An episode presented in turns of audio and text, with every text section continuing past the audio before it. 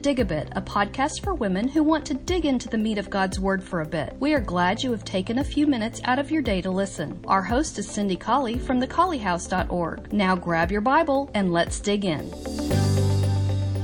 I hope you're having a good day. This is the fourth Dig a Bit for the month of April 2021. We're studying the 10, we're studying the eighth commandment right now Thou shalt not steal. Wow, by the time I get to the fourth dig a bit, there are so many things that I want to say because I've been studying for the podcast. And I will make this short and just present um, or try to discuss a lot of the things that are really intriguing to me about the study from our texts, our various texts. As I do the podcast, as I'm talking to you, it is the afternoon of the video podcast. So I'm just going to take just a minute to talk about Ahab and Naboth in 1 Kings chapter 21. I think we maybe discussed that a little bit on the last dig a bit, but I just wanted to make a really quick point about the sin of theft and how it sometimes consumes many people. I think we can see that as we watch um, robbery trials. Um, play out in our justice system. But as I look at Ahab and Naboth and the fact that Ahab stole through Jezebel and through her false accusations, he stole the vineyard of Naboth. I've always just thought, well, Ahab stole Naboth's vineyard. But as I think about the people who were involved in that theft, they are pretty much legion. I think about Ahab, of course, was behind the theft and of course, maybe maybe he didn't know all about how Jezebel was going to steal that vineyard from Naboth, but he knew that that theft was going to occur because she gave him a clear signal in the first part of that narrative in 1 Kings 21 about what she was planning to do. You're going to get that vineyard. So he certainly coveted which is, in my judgment, the theft of the heart. Out of the heart proceed all evil things, including thefts, Jesus said.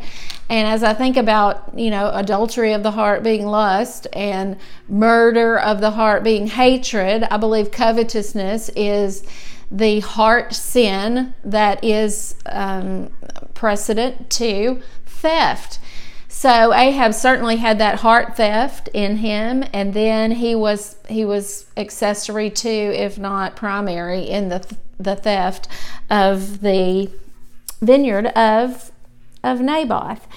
So Ahab was involved, and certainly Jezebel was the most directly involved. She was the one who went and said, "I want you. I want to hire false witnesses to say that Naboth has blasphemed," and so she was a thief in 1 Kings 21. The um, witnesses, the false witnesses, were certainly involved in that theft. They were willing to deceive, and I'm just going to say that the breaking of the ninth commandment, bearing false witness, and the breaking of the 10th commandment are almost always involved, if not always involved, in the breaking of the 8th commandment. So we have the witnesses who bore false witness, lied about Naboth. So they were they were thieves in this chapter.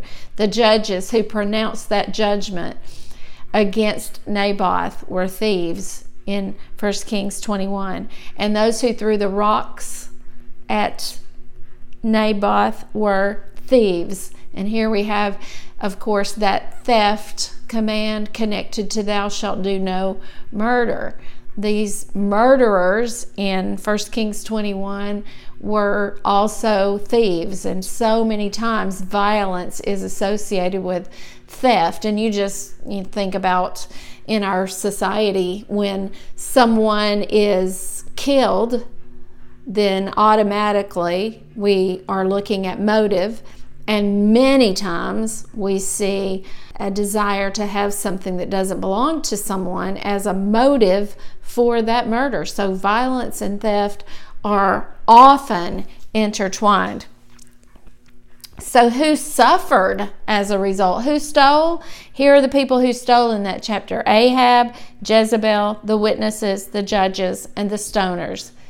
Wasn't just Ahab stealing a vineyard. And that's the way it is so many times when we get into sin, is that we have a lot of people that we introduce to our sin, and people end up as Paul told Timothy, being partaker of another man's sin. So, who stole? Ahab, Jezebel, the witnesses, the judges, and the stoners. From whom was something stolen?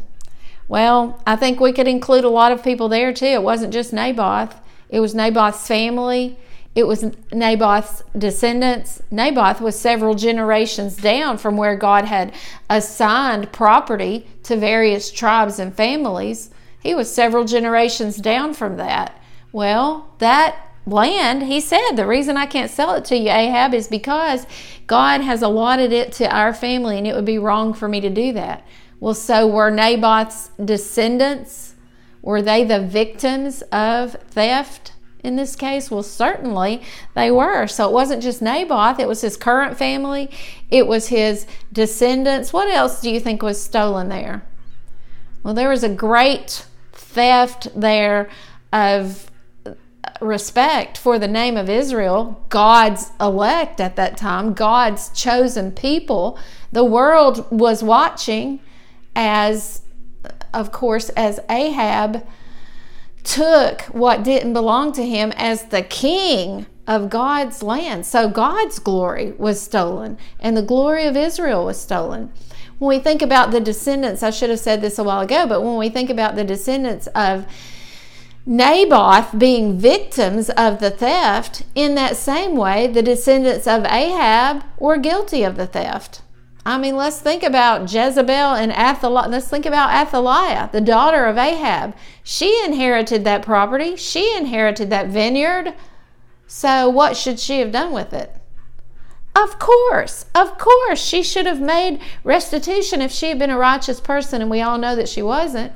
But when we receive goods that are stolen goods, we make restitution. That's part of the um, command thou shalt not steal and we see that a lot of in um, we see restitution in a big way when we go back and study the law as it was first given. I believe that was exodus 22 where we studied that in this lesson. We see restitution being a big part and it doesn't have to be the personal restitution of the one who committed the physical theft but if you inherit the goods that were stolen, your responsibility as a servant of God is to make restitution and get those goods back to the original owners. So, in the same way that Naboth's descendants were victims, in that same way, Ahab's descendants were thieves. So I just wanted us to see in a in a kind of broad way here that theft involves a lot of people and restitution becomes the responsibility of a lot of people and we learn that in a big way in 1 kings chapter 21 also wanted you to notice there that uh, they mixed in piety with sin. You know, sometimes we make sin a whole lot more palatable, a whole lot more unrecognizable if we can mix it in with some kind of religious devotion. And you remember Jezebel said, proclaim a fast. And uh, you know, during this fast time is when this great theft took place. Who mixed in theft with piety in the New Testament? Well, I hope you're thinking in Acts 5 about um, Ananias and Sapphira. I hope you're thinking about the other famous couple that begins with A, Ananias and Sapphira in Acts 5. They, they went to the temple and were a part of a time of giving, a time of sharing, a time of devotion. And that would have been great if they just told the truth.